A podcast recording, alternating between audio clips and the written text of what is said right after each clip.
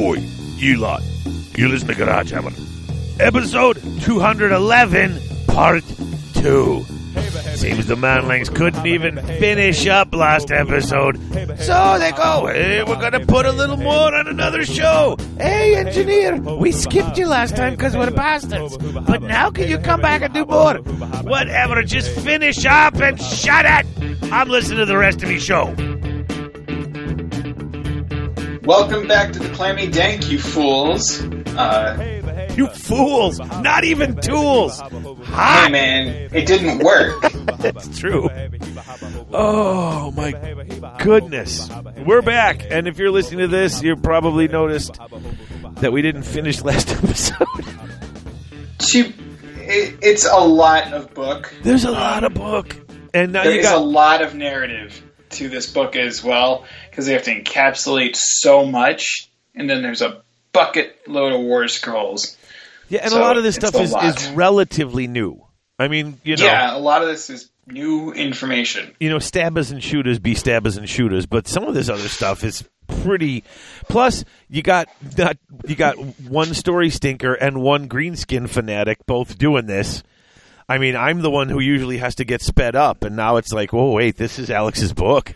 this is Yeah, we could sit here for a couple of episodes at this rate, we could. Um, and we so, kind of like, are. Yeah, but we're not go- going as deep into this book as we could. There's definitely a lot of nuggets here for you guys to find on your own. Yep. So there's a lot. So, um, the first part of episode 211, we did lore and attributes and bits and bobs, and then we got through basically, uh, Uh, we, we've still got to cover what? We've got to cover Spider Fang and Dankhold. The Troggoths and the Gargant. Yeah. So, And all the battalions. and all the battalions. And all the endless spells. That's right.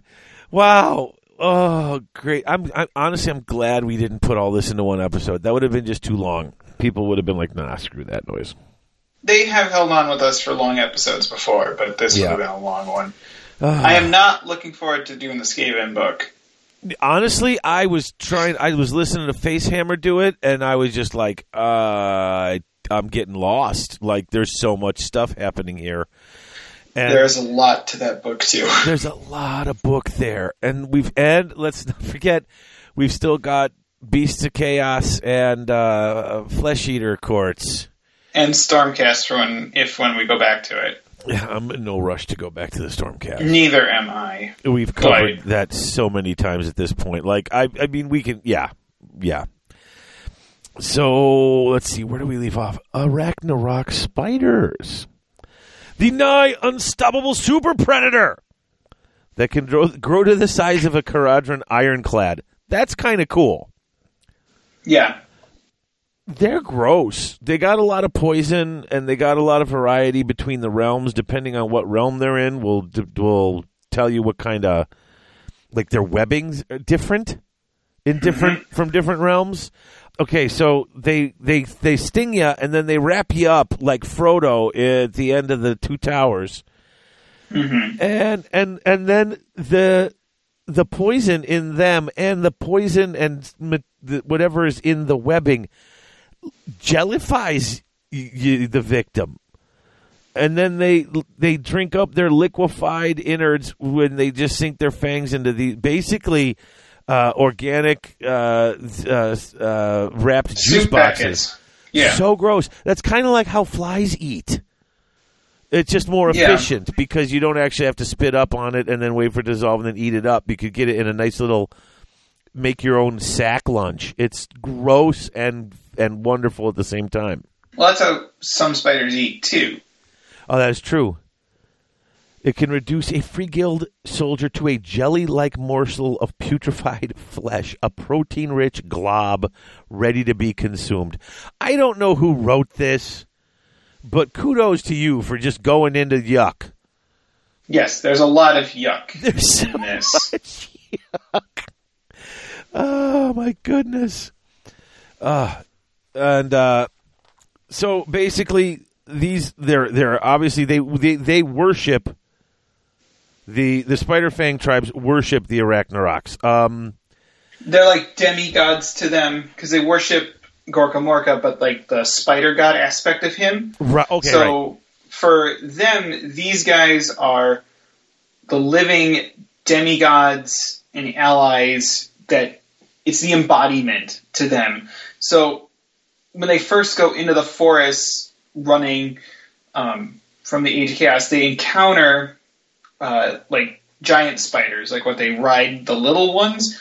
So they found that you know they're dealing with all the pe- all the predators that live there that they can defeat and even tame packs of the giant spiders, but there's nothing like an Arachnarok.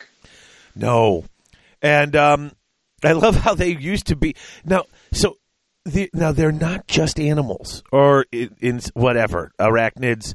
They are. There's an intelligence there that seems to at least more than just an animal-like intelligence. Uh, they used to eat all the goblins who had showed up, and then the goblins, uh, well, goblins. I'm sorry, grots, and then the grots just started going out and capturing other things and bringing them and leaving them for them, and they just, oh, hey, they're going to feed us. We don't have to eat them. Um, which at first I was like, well, yeah, and you could say that about any animal. If I teach an animal that I'm going to feed it, it's not going to try to eat me. At least to a minimum. Right. But then these things like they they drag their giant selves out of their little holes and then they stop because they know they're got to be they're like going to be armored up and equipped and they stop and let them like get them ready. Like there's no trickery, there's no getting them into a pen, there's no caging them, there's no holding them down and putting this stuff on them. They come out and they're like, "Wait." They're like, "All right, let's load up. We're going to war." Yeah, And I think that's cool. Yeah, it's through the various rituals, um, sacrifices, and like the drums that they know that there's food coming, that they can go out and actually pray on Yep. things rather than just have the life of luxury. And once again, you get these descriptions in here that I, uh, when I picture them in my head, and of course now inside my head is a weird place, but it just talks about how you know they put the howdahs on their back and they put these things on them, and then it's just once they get to battle, the grots are just hanging on for dear life. Like they have, there, there's no, they're not telling this thing where to go. They're riding on it and having a great time as it's rampaging. They don't control this at all. It's just it's like they have they have pretty much no say where they're going. Um and they don't care. especially for the younger ones, because like the the Arachnox that carry the flingers and the war parties, they're the younger ones. They're more aggressive, Yes. um, so they're the ones that kind of push out a little further. The elders, um, Arachnox, and like an age difference, they can commune more with the web spinner shamans, um, and they're the ones that end up carrying uh, that shaman and his uh, personal catchweb spider shrine. Is that the Skitter Strand Arachnaroks? No, no, that's a different one. Oh, okay. These are just older arachnids arachnoids spider that carry okay. the spider shrine on their backs. Okay. So they put these howdahs on their backs that either have like a flinger or just a bunch of grots. Um, and then the flinger just throws wads of venom drenched spider silk that Yeah, uh, it's venom threaded through with sharpened bone shards because you know if you can't smash them, you know, poke holes in them too. Yeah, and what these projectiles do is they land down, but then they also explode in a cloud of sticky filaments, so so it like helps to catch them to make them easier prey. Yeah, no, it's it's really cool, and I like how it's the younger ones that get the flingers, and as they get older, they they carry the shrines. Um, just that difference in the aggression levels and the uh, length of time you've been around and your ability to commune with them. I, I would not have thought of that when I was like I said. You know what I'm saying? Because honestly, I mean, you, I mean, you see the kit; it's a gorgeous kit, but they all kind of look the same. You know what I'm saying? I mean, there's not any really variation on what the spider itself looks like. So then it just becomes your coloring of the carapace and stuff like that can can uh, do that. But I, I like that bit um, uh, quite a bit, where you got there. There are some subtle nuances to the arachnarok. It's not just throw fifty of them on the table and have loose. You know, there Yeah. there's there are there's a there's a There's a variation and there's a subtlety to them yes, as opposed to just outright raw aggression. right.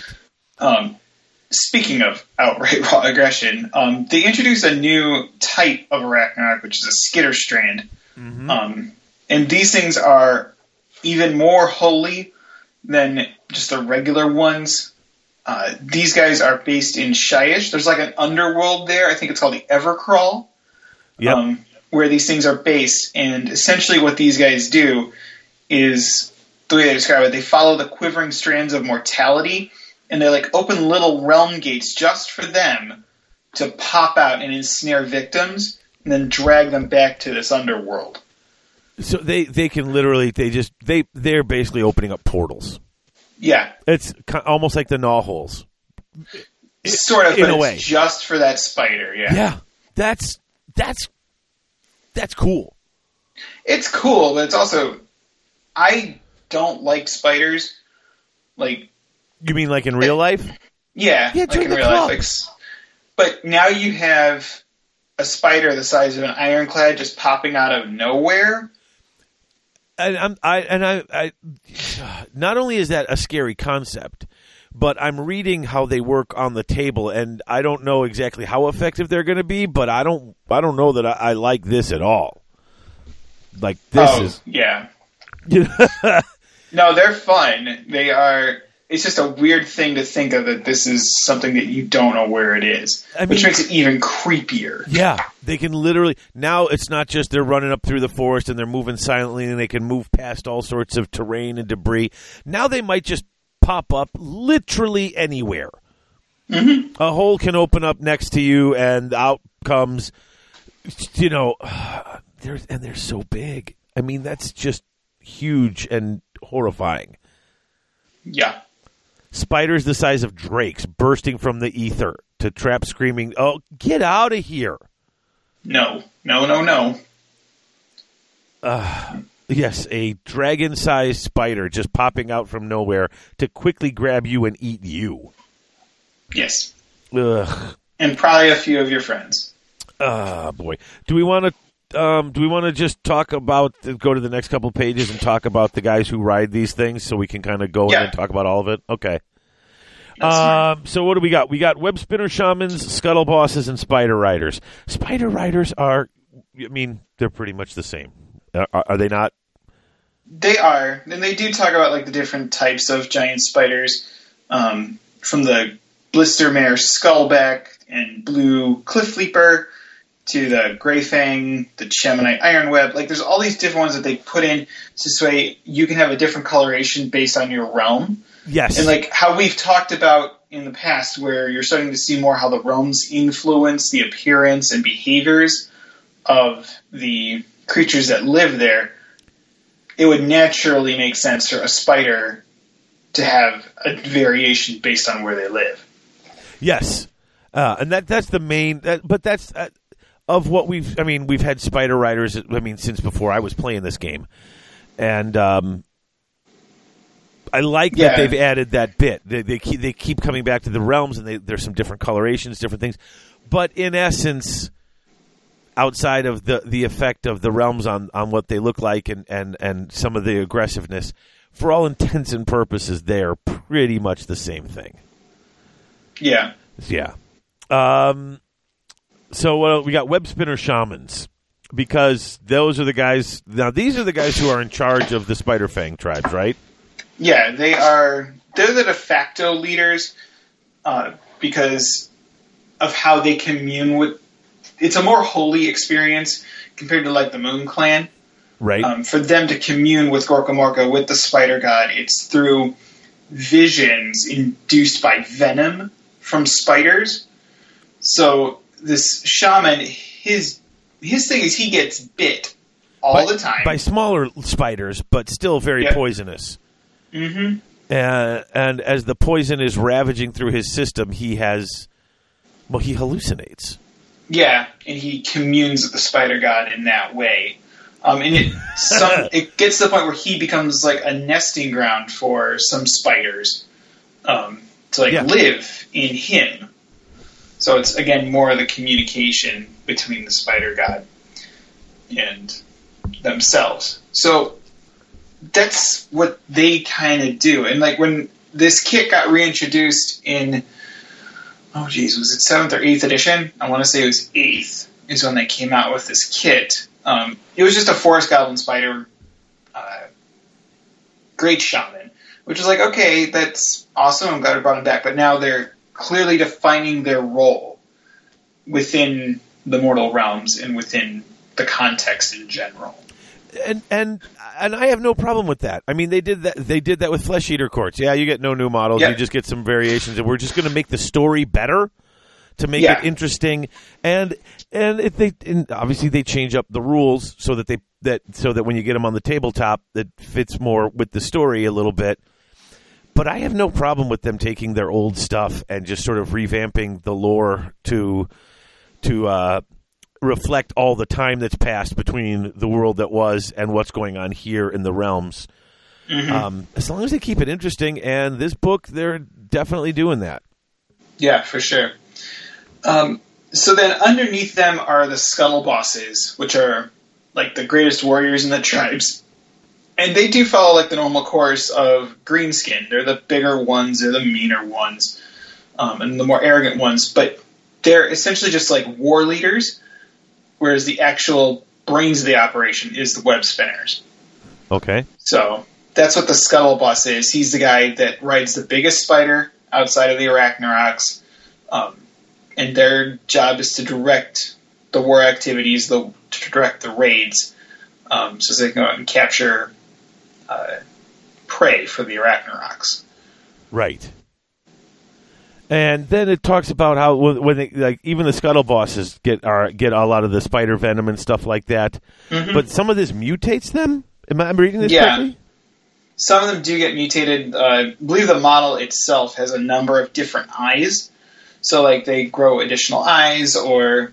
Uh, Does this have anything to do with those uh, Warhammer Quest uh, eight-legged gobos? the scut, the Grot Scuttlings, no. yeah. Oh, okay. The Grot Scuttlings were different in the background of Warhammer Quest. It's a combination where like they move around in spider webbing, Okay. Um, but they are still distinctly a grot. But I don't think this has anything to do with spider venom mutation. I think the Scuttlings have to do more with being trapped in the Silver Tower and its warping powers.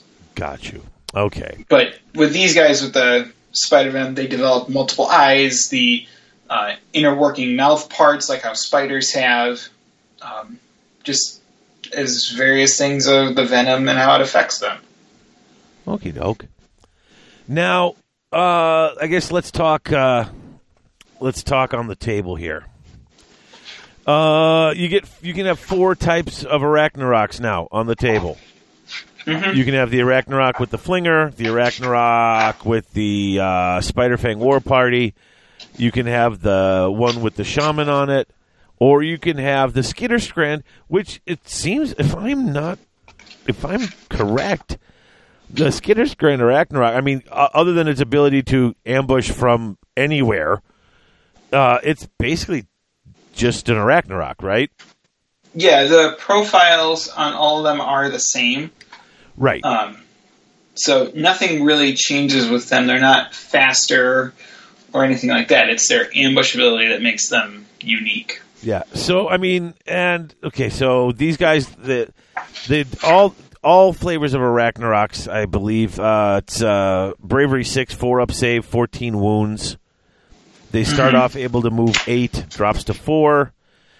Um, they get a bunch of attacks with their legs, which drop as they get wounded. And it's uh, fours by threes, one rend, one damage, and then their fangs, fours by anywhere from two to four, depending on how many wounds. Yeah, it's four attacks. Oh, four anywhere attacks. from two to four to hit, That's three to wound, ran one, damage D three. Um, and as far as like all spiders, when we talk about them, when the spiders attack with their fangs, if they have an unmodified hit roll for an attack is a six, it does mortal wounds instead of the normal stuff. So whether it's one damage or D three damage, depending on the thing biting. That's true of all spiders. Right. Okay. Yeah, so they all get on on an unmodified six to get the D three mortals, and they also uh, they you can pass across terrain as if you can fly. And that's true of all spiders that we talk about. Right. So that's your that's your your general Arachnarok, which is nothing to sneeze at, really. No, it's not. They do do a lot of damage, um, and they have that potential. It's just the the biggest thing I find with them is they're big, big models. So sometimes they're hard to place, and they're fairly slow Yeah. because they're only movement eight, but again eight legs. So, but they are fourteen wounds is tough to chew through.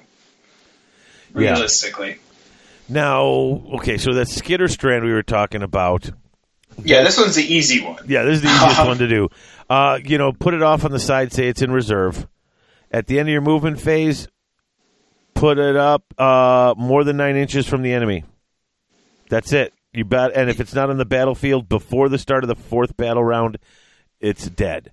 So you got basically up to turn three to put it out, Yeah, and uh, yeah, just anywhere, anywhere nine inches from the enemy. Yeah, so this is an Arachnarok without anything on the back of it. So with this kit, there's different ways to build it, and if you just want to do a big spider and you don't want to bother with the Howdah, congratulations, here's a spider for you. Yep. Uh, now, uh, if you put the the uh, the war party on it, the all the grots riding along, um, they do get 10 5 by 5 attacks um, with their bows. And um, other than that, they've got Voracious Predator. Uh, reroll, run, and charge rolls, uh, and roll a die for each enemy unit within an inch of it after it makes a charge on a two up. That unit takes D3 mortal wounds. Yeah, these are the aggressive, younger Arachnaroks. Yeah, so you get a successful charge in and you do some wounds. And uh, oh, and you also get spear attacks. There's 10 5 by 4 spear attacks. So a lot of not really hitting very well attacks coming from there, just extra attacks on top of. on You're top of taking it it, for the spider, is Yeah. really what it is, but these are extra little icings on the cake for them. And you want to take the flinger? Yeah, this one you lose a couple bow attacks, you lose a couple spear attacks, but otherwise it's the same profile. Mm-hmm. Um, but it's got a neat little flinger, which is a little catapult. Um, it's got a 36 inch shot, which is huge. Um, but it has a very unique attack sequence. You roll a dice, and you add one to the roll if the target has at least five models, or two if it's got 10 or more instead. And if you roll a six, that's like a five or a four, depending. The unit suffers D3 mortal wounds, and then they're engulfed in webbing, which means that at the end of the next, that they don't fight until the end of the next combat phase. So that means all of the other stuff on the table fights before the unit that gets hit with the webbing is. Right. And if you play that right and you shot stuff, you can run up with this this big bad boy and uh,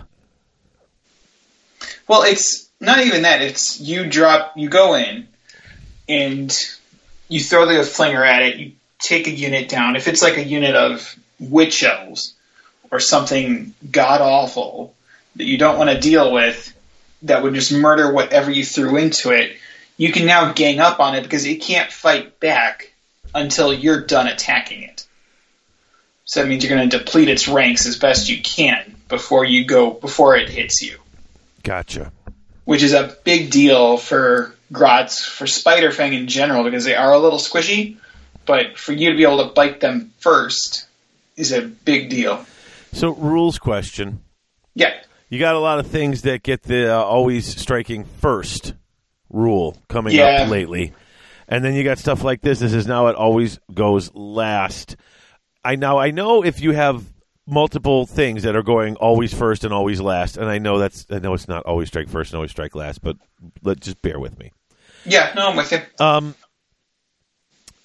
now I know if you got multiple things from the armies that do that, whoever's turn it is Mhm. gets to decide the order that that happens in. Like I, my guys will go, and then your guys will go, whatever.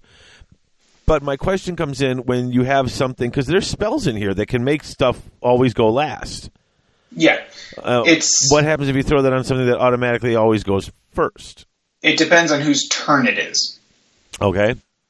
Since you'll be administering these punishments uh, during your turn, then it'll be your effect will take precedence. But during your opponent's turn, then their effect will take precedence. Interesting.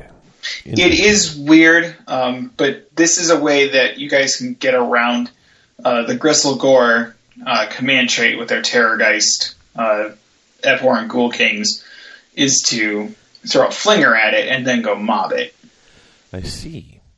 So there are ways to do it. Um, you just got to be creative, and I the big thing I like about this book is that you don't have to take all Spider Fang. You can just throw this into a Gloomspite army if you want access to the flinger, and then still take a big scary critter, and it doesn't break anything. Hmm. So, because your army is the Gloomspite Gitz allegiance. Oh, okay. Right. Right. Right. So you do get a little more creativity with lists in this book compared to like Skaven when we get to them. Gotcha. And uh, finally, you got the web spinner shaman on the Arachnarok spider, and this this is the one that sort of seems to pull out all the guns. Yeah, there's a lot here. Um, he's definitely a budget piece for what he is. So you got this big monster. He's a wizard, and he contributes his little wizard stick attack, which is same profile as a wizard stick. Four by three, rend one damage, D three. Woo. Uh, the rest of it is just the same kind of stuff we've been talking about. Spears and bows, legs and fangs. Yeah. So he's got uh, a couple of different abilities. From the shrine, he gets plus one to cast and unbind rolls for friendly Spider Fang wizards while they are uh, within twelve of any friend of a Spider Shrine. So with the moon active, though, it gets an additional plus one to your cast rolls. So all of his stuff goes on plus two when he's affected by the moon. And he's pushing a negative one against the enemies as well. Or no, that's his unbinding is uh, the bonus. Okay, sorry, my mistake. Yeah, but if the enemy is affected by the light of the moon, then they're at minus one. Oh, that's right. Oh, so that could be really good. That could be really good. Yeah. That can slow down the big N. Yeah, it, it'll slow him down a little bit. Um, the web spinner can only unbind one spell per enemy hero phase, and he gets to cast two. So it does help a little bit for shutting things down a bit. But also, a lot of the spells that we're going to be talking about, at least we have talked about, are a little higher value. He gets those a little easier. So, Interesting. yeah. Uh, still got the spider venom. Still got the wall crawler. Uh, prophet of the spider god. If this guy's the general, plus two bravery of all spider fang wholly within twenty four inches of that model. Yeah. So it goes from your piddly bravery of four up to bravery six, which is pretty big if they're wholly within two foot of the spider. Um, but then to top it off, their banner on the spider edge adds plus two to their bravery. So they go up to bravery eight if they're within two feet of this thing. Yeah, yeah, absolutely. So then again, they're not afraid. No, no. Uh, this is um, this. Uh, you could just play tons of spiders. You could and you can, and Paul Wagner will. Oh, I was thinking the same thing. I, I think is there's a list here for whatever you want to play, and Spiderfang are still. I think they have potential for doing some nifty stuff. Yep. So his unique spell is Venom of the Spider God. Uh, so it's a cast value six. If it goes off, you pick a Spider Fang unit Wholly within 16 that he can see. Um, and until your next hero phase, you double the number of mortal wounds inflicted by Spider Venom on the unit you're affecting. And if the cast roll is 10 or more, then you get to pick up to D3 friendly Spider Fang units instead of 1. But it's a 10, not an unmodified 10. So you get the bonus from having your spider shrine, you get the bonus from being under the light. So you have a lot of different bonuses to get this going. At a 10, if you're next to arcane terrain, then it goes on a 7 to do D3 units. Yeah, no, that's that's and that's great. Yeah, doubling the mortal wounds. I mean, you, granted, you still got to roll that out, but man, you can double down on that. That's really good. Isn't there something else in here that can make their venom more powerful too? Uh, there's a couple of artifacts, but the moon, while the spiders are affected by the light of the moon, they do the mortal wounds on a five or a six. Right. And then this doubles them. Yeah. Oh yeah, this could be really good. Mm-hmm. Um, and then what do we got? We got uh, Scuttle Boss. Scuttle Boss, the Shaman, and the Spider Rider. So yeah, why don't you take the Scuttle Boss on the gigantic spider? Yeah. So he's got spider venom, and this affects the whole model, including the Scuttle Boss with his spear. So he, if he rolls a six to hit, it does the mortal wounds um, because it affects the spear and the mount's fangs. And then he's got wall crawlers, same as the rest of them. Um, he's got a bunch of attacks. Most of them are pretty meh, but again, you roll a six to hit, it's mortal wounds. Um, he's got a command ability that doesn't require him to be the general, so again, it kind of fills in where he's bossing people around, but he's not the guy in charge. Um, so this one uses start of your charge phase, and if you do it, you get to pick a sp- friendly Spider Fang Grot unit holding within 18 of the model, and you get to reroll charge rolls, and you get to reroll hit rolls for attacks made by that unit's spears in the following combat phase. Okay. So, I mean, the spears are not the important part. It's definitely the fangs that are the important part. But now the spears will be contributing more. Right. and uh, because he's on that gigantic spider, he gets the extra movement, the extra wounds.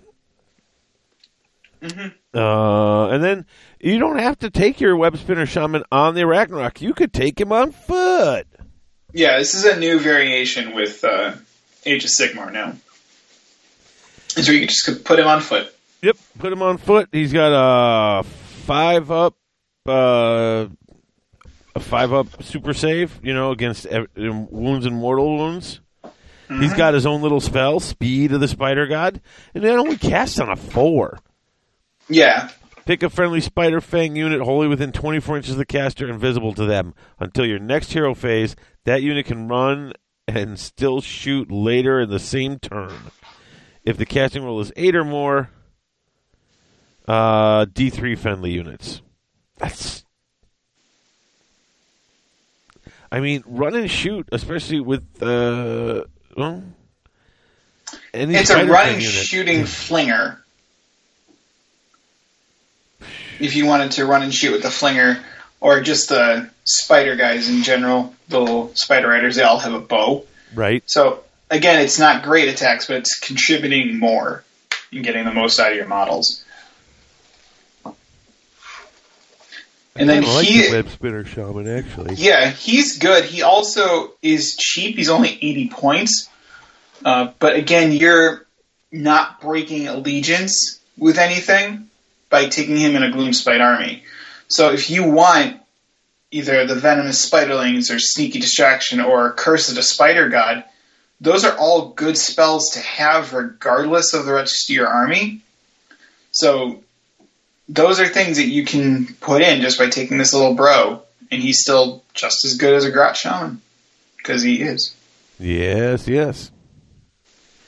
Uh, and last but not least, the Spider Riders. Yeah.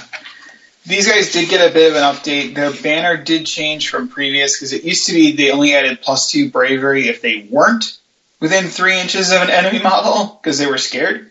Uh-huh. These guys ain't scared no more. So now it's just the plus two bravery all the time. So they are still squishy. They're movement 10 with a 5 up save. So they do lose guys, but they're not going to be busting from battle shock nearly as much as Right. they used to. Absolutely. That's exactly what I was thinking. Look at us thinking along the same lines. Yeah, and they their drummer gives them plus two to their run rolls. So for when they get to run and shoot from Speed of the Spider God or from one of their battalions where they can run and shoot and charge, then you can get a lot out of them. Yep, there's definitely potential here. Yeah, it's definitely some speed. So that's it for the Spider Fang, right? Yeah, that's the spiders. Excellent. Can we talk Troggoths now? I know you've been waiting for this. so now it starts off with talking about the Trog bosses. The deepest and strangest caverns are known by the grots as dank holds. Now, I like this description of them. It's kind of it's it's it's not just a really vivid description. Like it really paints a picture I can see, but it's kind it kind of it's it's a bit enlightening as to what kind of goes on in these places. Uh, it says more than mere caves, they are places of elemental gloom where the darkness is thick enough to smother living beings, and a cold dampness settles into the bones of any unlucky enough to wander lost in the depths. In places, the shadows coagulate into sucking mirrors that can swallow a man whole. In others, the caverns themselves develop a crude sentience, gnashing stony fangs and snarling threats at one another in low voices of grinding stone. I kind of like this idea. This is kind of neat. And Yeah. the, the Trog bosses live here. Uh, they're the eldest of their species. They've lived the longest. They're big, tough brutes, stinky monsters, and uh, they're just brutal. They can they can be very brutal. Um, now the funny thing is, the thing that I liked reading about here is that like nobody gets what's going on. Like sometimes the Trog boss just gets up and starts walking. He's hungry, and he starts walking and apparently he sends out a you know a subconscious sort of psychic uh, you know call because all of a sudden all the other monsters under there whether they're gargants or other tr- other troggoths or other little creatures just start following the path. Just follow it along with them because that's what they do. Um, I also thought it was pretty cool where they talk about um, that these things they'll they'll crawl into these deep, deep, dark caves, these dank holes, and they'll curl up and sleep for years or decades or indeed centuries. Um, and I was like, okay. When they get up, they just start their they, they get up because they're usually get up because they're hungry and they just start their walk, which is details destruction for anything else standing in front of them when they're doing their walk. But they if they get into like a tight little dank hold when they go to lay down, they might wake up smaller Yeah. as they adjust to fit. Of course, if you do find a big cavernous dank hold, they could wake up eight times their size and grown to fit the space. They're like goldfish. Yeah, basically. It's kind of neat.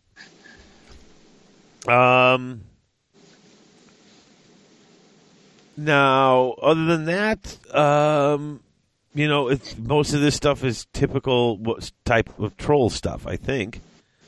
Yeah, a lot of the background for them is like what they are to the army. That the these pillars of inspiration, that their very presence is reassuring to Grots um, and to other creatures that follow them. Uh, but they don't. They're just weird. They don't make a whole lot of sense. They just do their thing. They just want to nap, which is cool. But then once they get up and get angry, there's not a lot that's going to get in their way. And they seem very animalistic. Like it says that when they're walking and stuff, that they're just plodding along. And if stuff gets in their way, they knock it down. And if something goes up and starts, now I'm sort of picturing this as they're they're pretty slow and methodical and trotting um, until something actually attacks them. Because it does say they can have explosive bouts of just suddenly going from these slow, plodding, walking trolls to the I'm going to destroy everything around me trolls and they can flip to that pretty quick. Uh, I, I, I kind of like to picture them as sort of this explosive sort of burst of speed and aggression, you know, that, that, that you're not expecting from them, at least until they smash what's in front of them. Yeah, and their their abilities could be based on the different kinds of fungus that grow out of them or that they consume, um, and that may affect their ability to ward off magic. Um, but again, it's that realm infusion because they're down in the deepest, darkest places, so they take on this extra aspect of being resistant to magic. Right. And um, so even the even the Dankhold Troggoth, not the Trog bosses, I mean, the Trog bosses are the biggest and the oldest of them, but they're all pretty much the same. Yeah. But that weird growing and changing sizes compared to their thing, and like you said, the Grots think it's because of what they're eating, but that's just it's so. This is a weird one to try and picture. Um, and then we've got the Fellwater Troggoths and the Rockgut Troggoths, which are basically the trolls that we had before Age of Sigmar. Yeah, now the Rockguts did get new models, and they're they, again they're the ones that eat the rocks. Yeah, much better Um, models.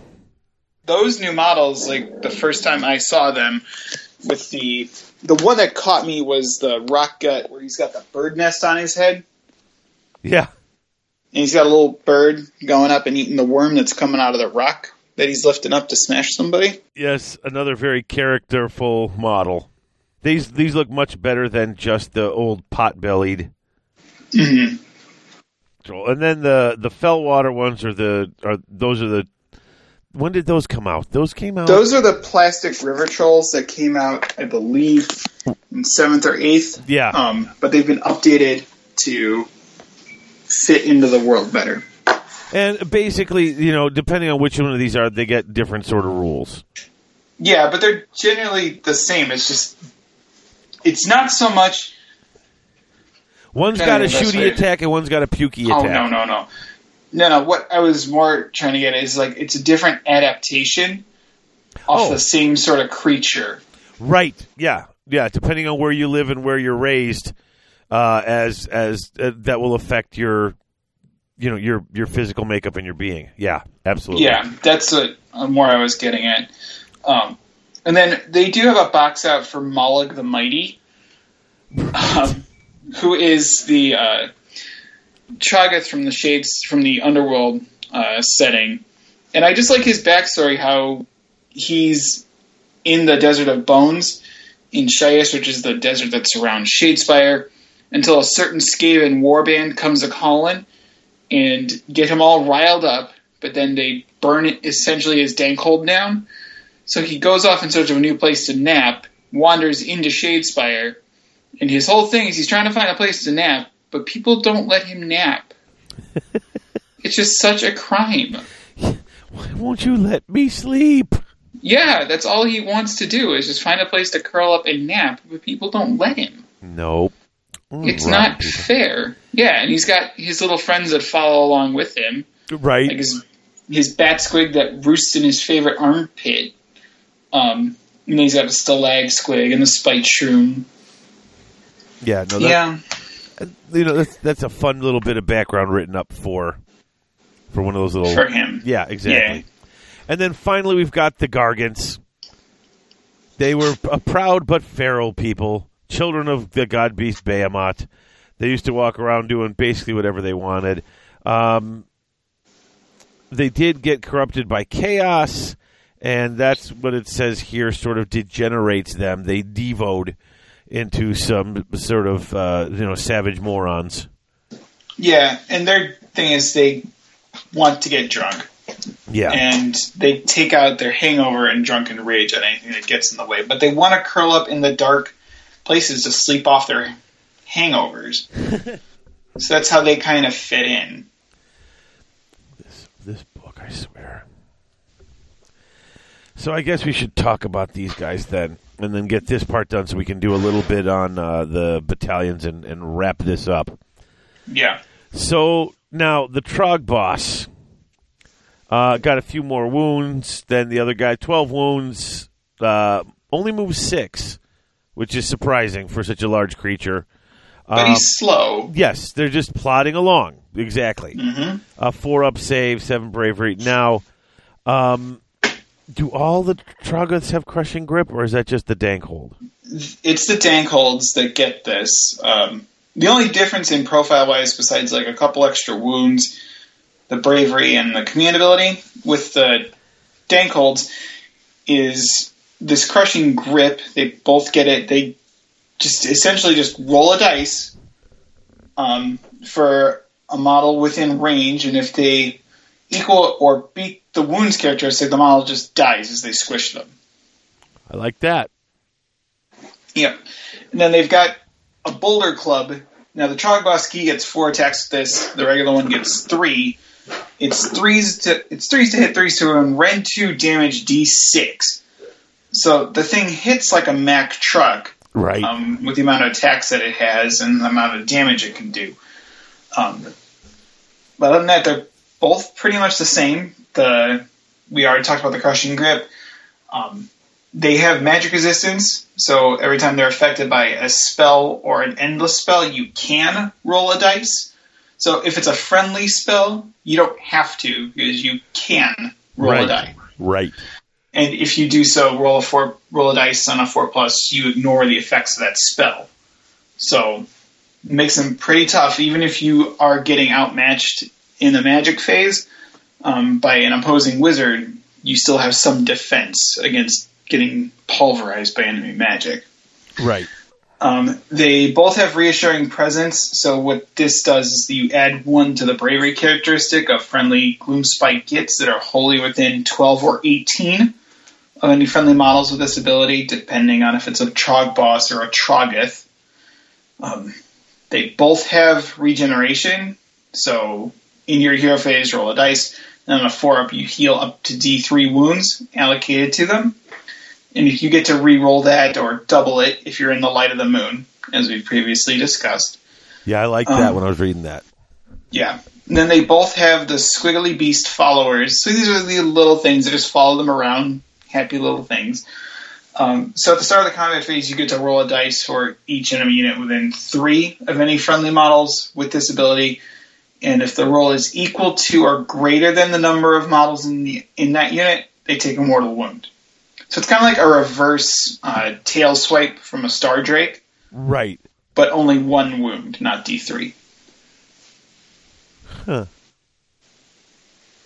So that's all the special rules that they have, but then the Trog boss has a neat command ability where he gets to use it in the combat phase, and until the end of that combat phase, you get to reroll hit rolls of one for attacks made by friendly Troggoths wholly within 18 inches of this model when they attack.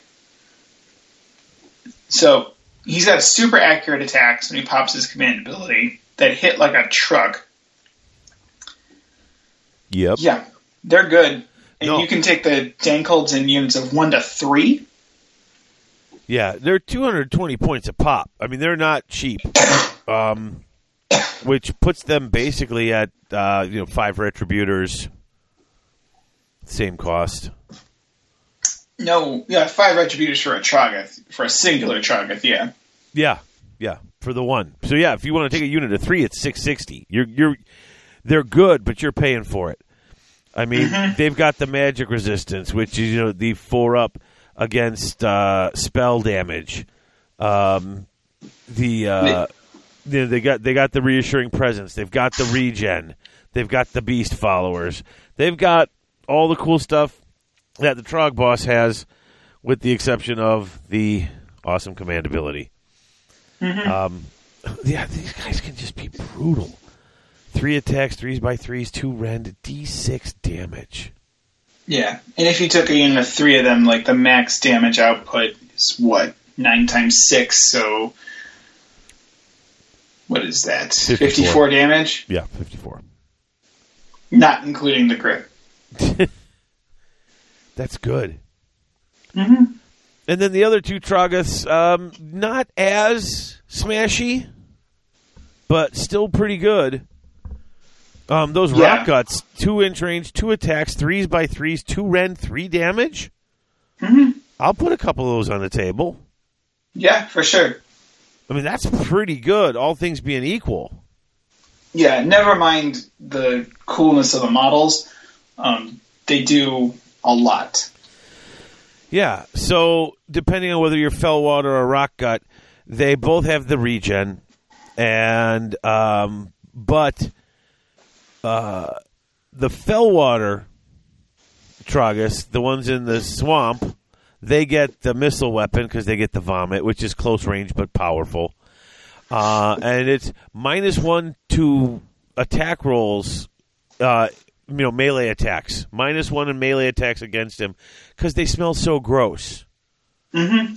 It's just it's it's noxious. It's it's the the the fumes off of them. It's just it's as my father-in-law would say, it's enough to knock a buzzard off a crap wagon. And Yep. uh, yeah, so you get minus one to hit them because you're too busy retching. Mm-hmm. Then the rock guts, they they got a five up uh, ward save basically. It's a five up against any wound or mortal wound that you allocate to them, Yeah, which means that they are tough as rocks, which is kind of appropriate. Um, and then they've got a neat little throwing attack uh, where they get to pick an enemy unit within 12 and roll a dice. Sounds familiar. If it's equal to or less than the number of models in this unit, that unit takes D3 mortal wounds. So they just get an extra shooting attack that isn't a shooting attack, and it's just random spraying out of mortal wounds. Which is not a bad thing at all. Um, no, so they did get less attacks than their previous version. Um, like the Grand Alliance Destruction version of these guys, they got less attacks, but they're much more resilient now. Whereas the Fellwaters, they got more attacks that hit more accurately because they went from three attacks that hit on fours to four attacks that hit on threes. Because they are still fairly squishy for Yes. what they are. yes, So they are tough, but you can get these things down to minus two, minus three to hit if you stack it right between the nets off of a Moon Clan unit. So all you need is one model with a net within two inches, and you're suddenly minus two if you want to go hit the Troggoth. so there's some sneaky little combos here that you can do. sweet. Now that is pretty much everything except for the the uh, battalions. Yeah, I mean the Gargant hasn't really changed Nope. um, as much. I don't believe he's really had any changes.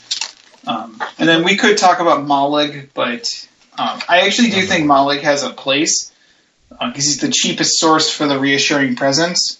Because he is cheaper than a regular dank hold, but for the cost, you may want to just up to the dank hold instead of Mollog. So you have options. I, I like Mollog though. Like I like all his little special abilities from all of his, his little minions. Mhm. Um, you know, he's a he's a cute. Like if you're if you have it, if you own him, you know, there's, a chance to play it on the table, and it does. It's definitely more of a, you know, play into the rules than having just you know awesome punching ability. Although Yeah. he's got some good punching ability. He does.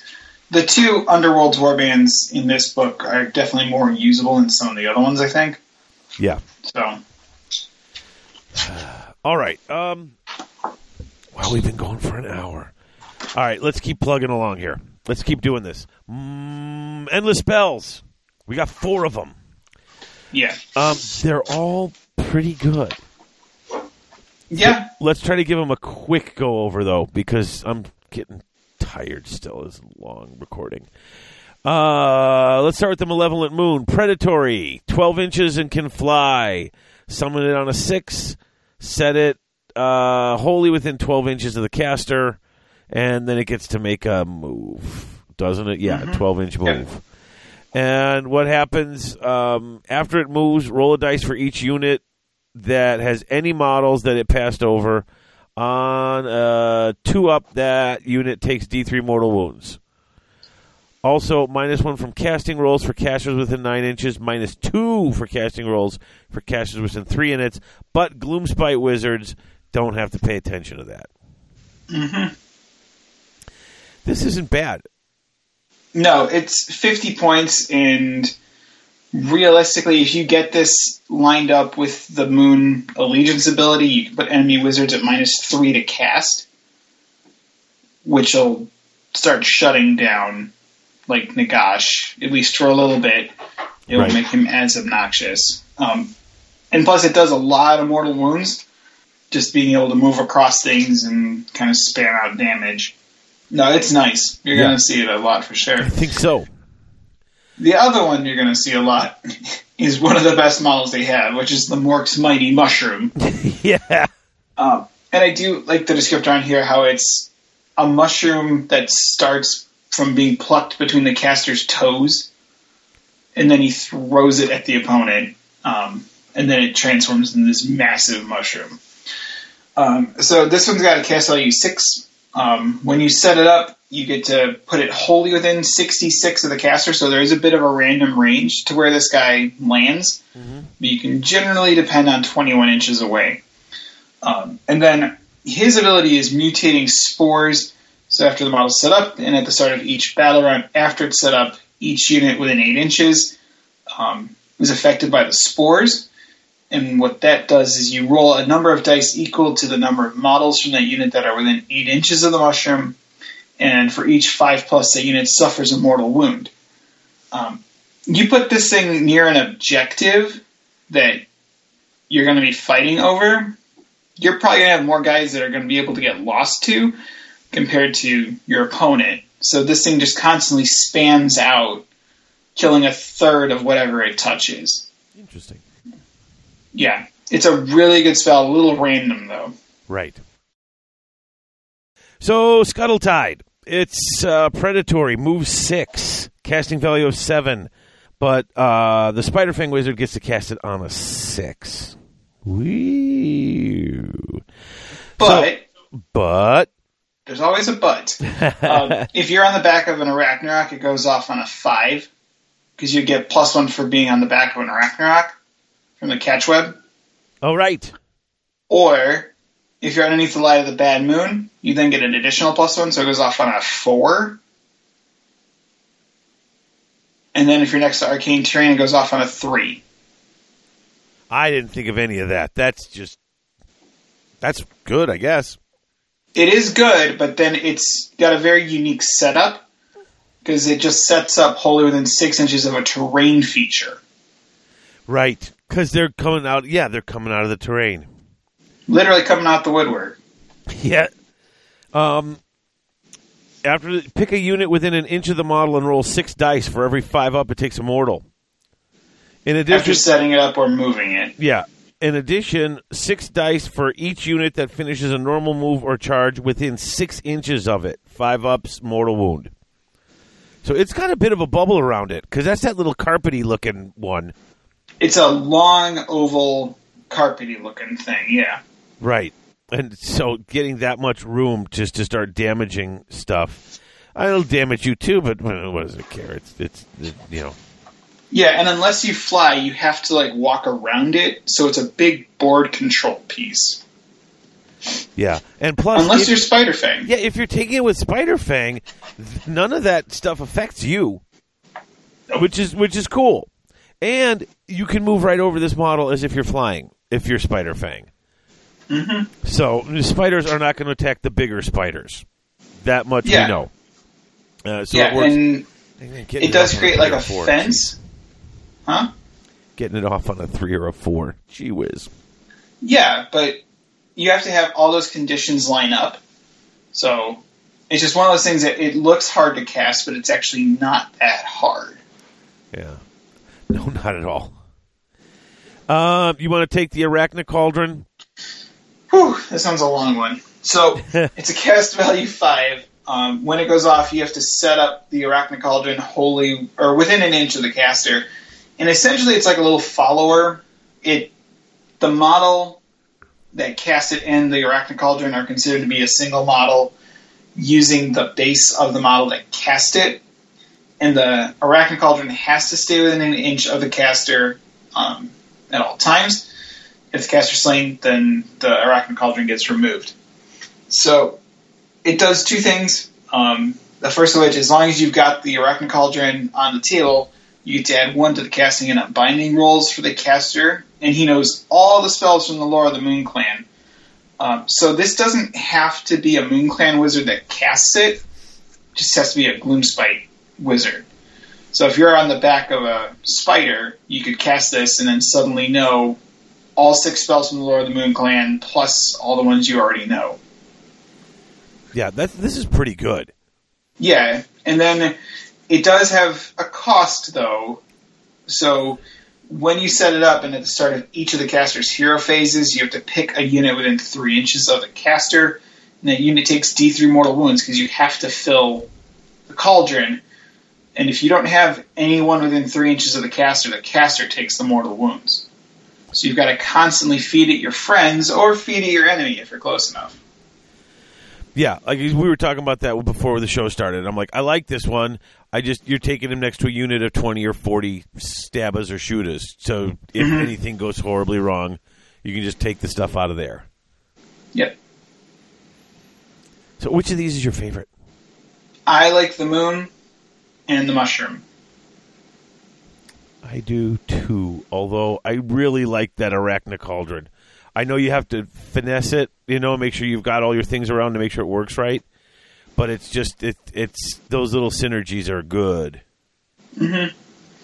Yeah, they're all they're all perfectly viable Yep. options. It's just a matter of, I mean, the, the arachna cauldron I think works better for either the guy on the Arachnarok or Skragrott because they're the ones that cast multiple spells, so they get the most benefit out of them. Mm-hmm.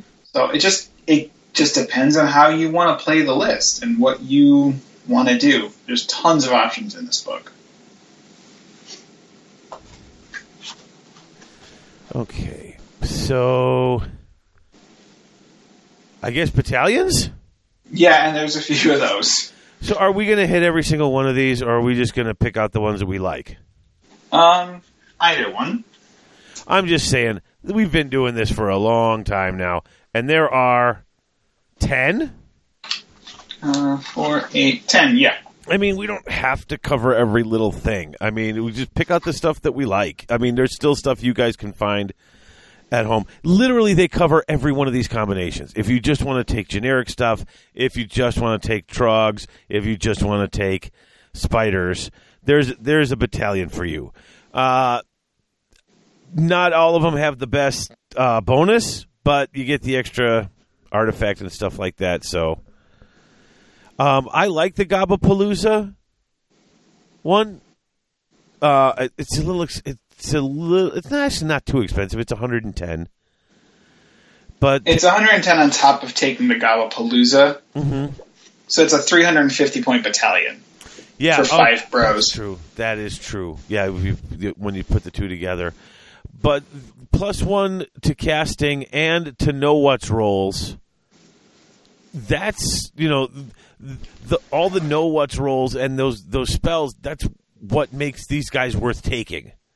Mm-hmm. And the plus one to it is actually it's a significant one, at least in my opinion. It it is if you're going Moon Clan heavy because that's where you're going to see the most benefit out of it. Right. That's what I was thinking.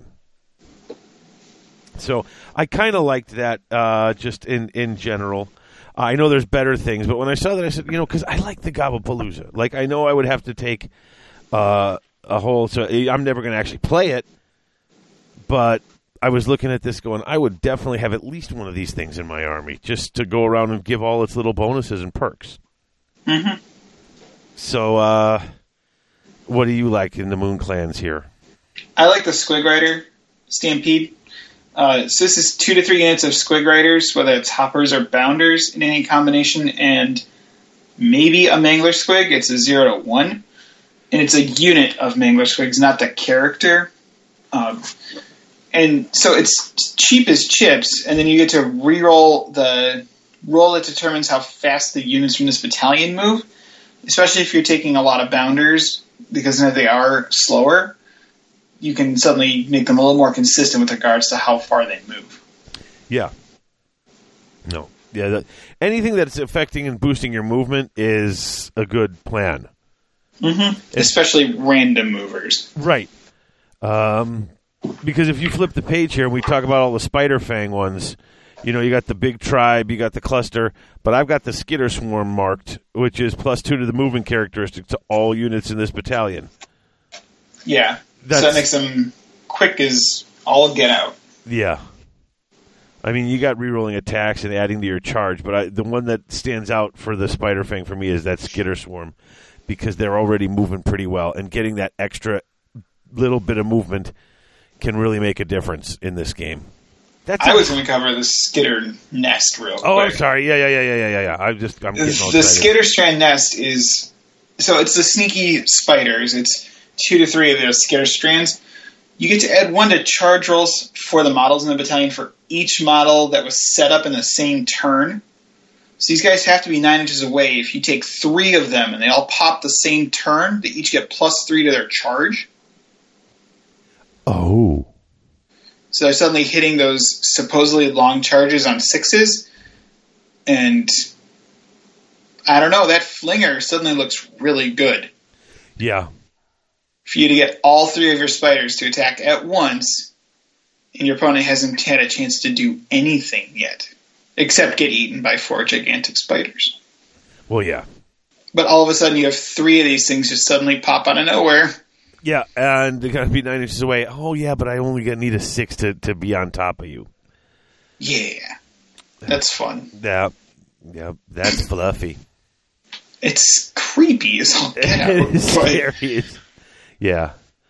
All right, so let's go away from spiders because I don't like them either. Let's talk about the it, now, Troggherd's 180 points, Mhm. and you got to take a Trog boss and three to nine units of the different types of Trogus we talked about, and you can take up to two uh, Gargants.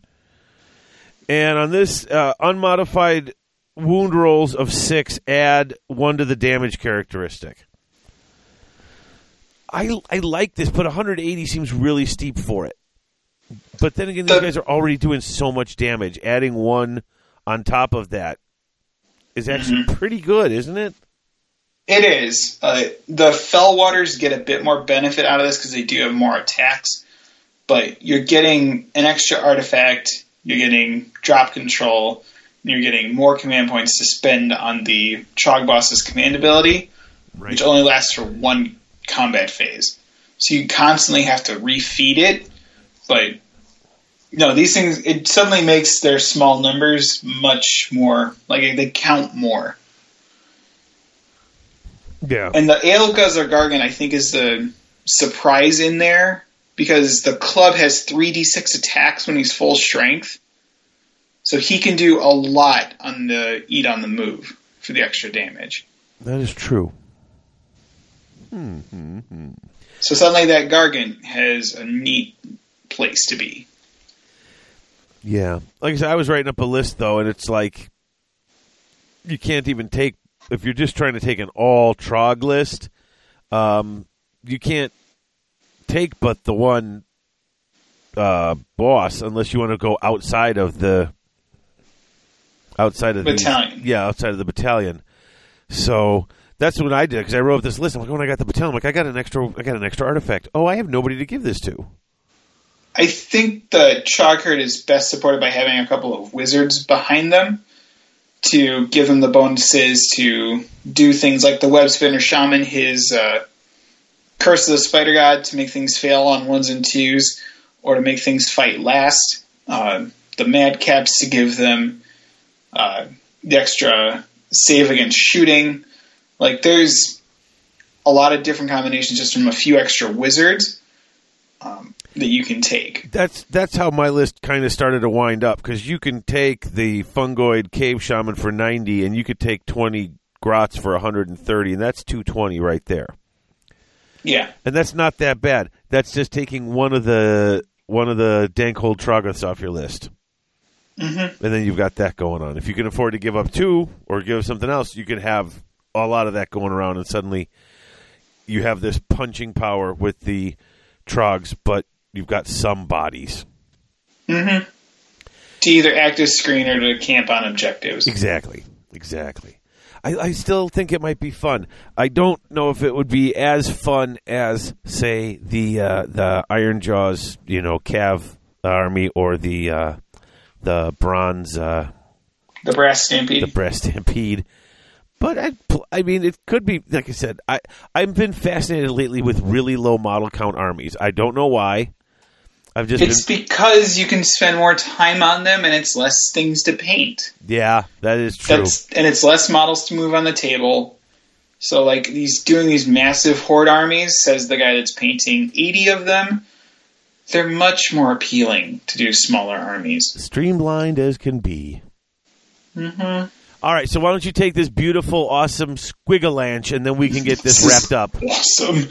Uh, so this one you do have to take a Squig Rider Stampede in it in order to get it. So it's a mega battalion. You can do a one drop with just squigs. Now, can you fit all this into a 2000? Yeah. Oh, yeah. Okay, so the Squigalanche is 90, the Stampede is 140, So that's only 230 points out. and you're getting two extra artifacts at that point. and two extra command points. Oh, man. Oh, that's right, because it gives you a command point when you get a battalion. Battalion, Oh, yeah. Um. So you're going with the Stampede, which is right. Uh, you can have a, you can have a Mangler Squig if you want, but it's two to three units of hoppers or bounders. Bounders. So there's your battle line Okay. with the hoppers. Um, you can also take a couple of Squig Herd units in this, so those are also battle line for Moon Clan. okay. But you could just do a whole hopper army. And what these guys get to do, if they're affected by the light of the bad moon at the start of the combat phase, um, they are eligible to fight in that combat phase if they're within six inches of an enemy unit instead of three. They can move an extra three inches when they pile in. So they just get to pile in from six inches away. So it makes their random move much more dependable. Yep. But it doesn't count as a charge, which is the sticking point for the bounders, because their bonuses come from when they charge. Oh, so see, you But- get there's a little bit of a handoff there. Yeah, so trade-off. you, yeah, you can do a little more tactical flexibility with them, but you can do a whole one drop squig army. That Which is sounds- just That sounds like fun too. Yes. That's that's what I keep coming back to in this. Because I was sitting at work today and I, I, I and I was playing with this book when I should have been grading papers, and uh, I came up with like three or four different really fun lists, which is basically um, like four armies in this book because you can take those individual ones as their own thing and get little special bonuses with them. I just I can't I can't say enough about this book. Yeah. Like whether you're going to play them or not, you got to admit they did a nice job with this. Yeah, this book was absolutely exceptional to work on, and it's what they should be. I don't know if this is the most competitive book, uh, but this feels right. Um, so, as someone that has played Moon Clan and Night Goblins, or whatever you want to call it, since they got started, this is the best iteration of it. And it's just infectious, the excitement for these models, and people have been releasing them like during the course of Christmas, and you see them all over on like social media, on Oh, sure. Twitter. Just awesome, awesome stuff. Yeah, no, I'm like I said, uh, the big thumbs up for this book. Big thumbs up for this book. Whether you're going to play it or not, there it's it's worth the read, and it's uh, it's it's well put together. And that's the book. Unless you want to go over any lists you've uh, you got anything fancy you've designed or anything fancy that you like, or do you want to spill, or are you going to hold that on the, on the down low? Um, for these guys, I don't particularly care. Um, you have a lot of options in regards to like how you're building your list. So I have one guy out by me, Sam. He's doing a whole Trog army, um, and he is running a unit of three of the Dankholds. And like first hand on the table, those things will go through just about anything, like wet paper bag. yep. Um, I do have one of my local guys, Cameron. He's doing the Squigalanche. Uh, so he wants to do all squigs, and he's painting them as the Knights of Squigtonia, just to dig that spur in a little more. Yeah. So he wants to do all different colored ones, and then mine, I'm doing all of them because I'm an idiot. um, but also, this is like my book. So right now, I'm starting with Moon Clan and Squigs, um, with the eventual plan to move on to uh, Troggoth and Spiderfang eventually. So, but for right now, I'm not doing the like. There's been some conversations like, well, you just take 300 grots and flood the table, and it's like I don't have the patience for that. That's soul crushing, and honestly, that's going to take forever. Now, I, I could, I would love to play against that, like here in the basement, like down here in the crypt. We could totally play that. I would play that against someone, but it seems like in a timed, competitive event, no matter how much you practice, that's going to be a pain and take a lot of time to get stuff moved. And you're not going to get through your game moving 300 of these things around, even if they're on movement trays. It just seems unlikely to me. Maybe that's just me, but uh, I, I just, oh, you got to be kidding me. Yeah, and I don't want to take just a whole bunch of grots. I want to take the cool stuff. I want to take squig hoppers. I want to take boing grots. I want to take all these cool things that really speak to what the army is, not just spam Moon Clan grots. I think you're going to see that for a while though, because that's what everybody has. Yeah, but Uh, until they start getting the things that they want to add to their army, everybody's pulling out their skull pass, one piece, press fit, not that beautiful. hey man, most of mine are those things. You know what I mean, though. I mean, you compare it to the stuff you see now, and it's like, Okay, yeah. dude, when I first started playing, I was getting all those dwarfs, uh, you know, and I was getting them from Skull Pass, and the the the one piece push fit dwarfs are way worse than the one piece push fit, uh, you know, the Grots. slaughter base grots. Oh, yeah. yeah, those those were brutal. But man, did I love them? Like, you didn't see me complaining because you didn't know you could do this stuff 15 years ago. Oh, jeez, it's been that long. Uh, almost. I mean, cause, yeah. I've, I mean, heck, I've been. Harrison was four and he's eighteen. That's fourteen years ago, right there. So yeah, Wow. yeah. So Wow, way to date everybody, Dave. Jeez. I, I, I don't know. I, I'm going to stop because we could we could literally I could literally I mean you and We I will. gush. We're going to sign off after this. There's going to be things that we just thought of while we're talking after the show, and we're going to talk about this for another 20 minutes. Probably. uh, and it's just just about how cool X, Y, and Z are, and um, you know, I'm going through this book, and it reminds me of that uh, the Christmas morning on in a Christmas story. Where Ralphie's little brother's like, "Oh boy, a zeppelin! Oh boy, that's mine! Oh look, a football! Oh boy, that's mine!" Like Yes. you flip through the book, and that's it's like Christmas Day. Mm-hmm. We're done, though. I think we're done. Yeah. We gotta be. So, all right, folks. Uh, don't forget to check out After Olenor on uh, the Free Buddhist Network. Also, all the other cool, great shows that are on the Free Buddhist Network, and that's the only place where you can hear new episodes of After Olenor. Um, leave them a nice iTunes review if you like it. Uh, leave us a nice iTunes review if you like us. We haven't had one uh, recently, uh, to my knowledge, and I I love nice iTunes reviews uh, almost as much as I love voicemail. So I'm an easy to please man. What can I say?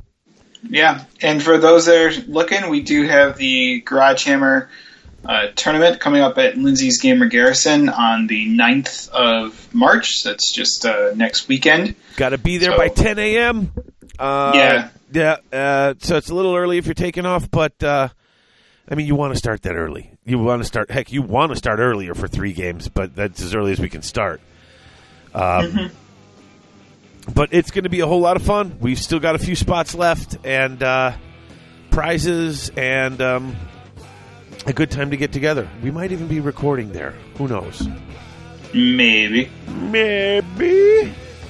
Um, I think that's about it. Other than uh, got to do our last shout out to the uh, Patreon sponsors. Once again, thank you all for being the one percent. Associate producers: Phil Elliott, Dwight Sims, Christopher Sanders, and AJC. AJC. There we go. All right. Um. All right, Alex. Um, I will talk to you once we sign off and figure out all the last things we're going to do for all the excitement at Lindsay's and more questions on all these cool things you can do with the gits. So, folks, until next time, only the faithful will be triumphant. Only the faithful will stand when all others fall, and only the faithful know no despair except in failure.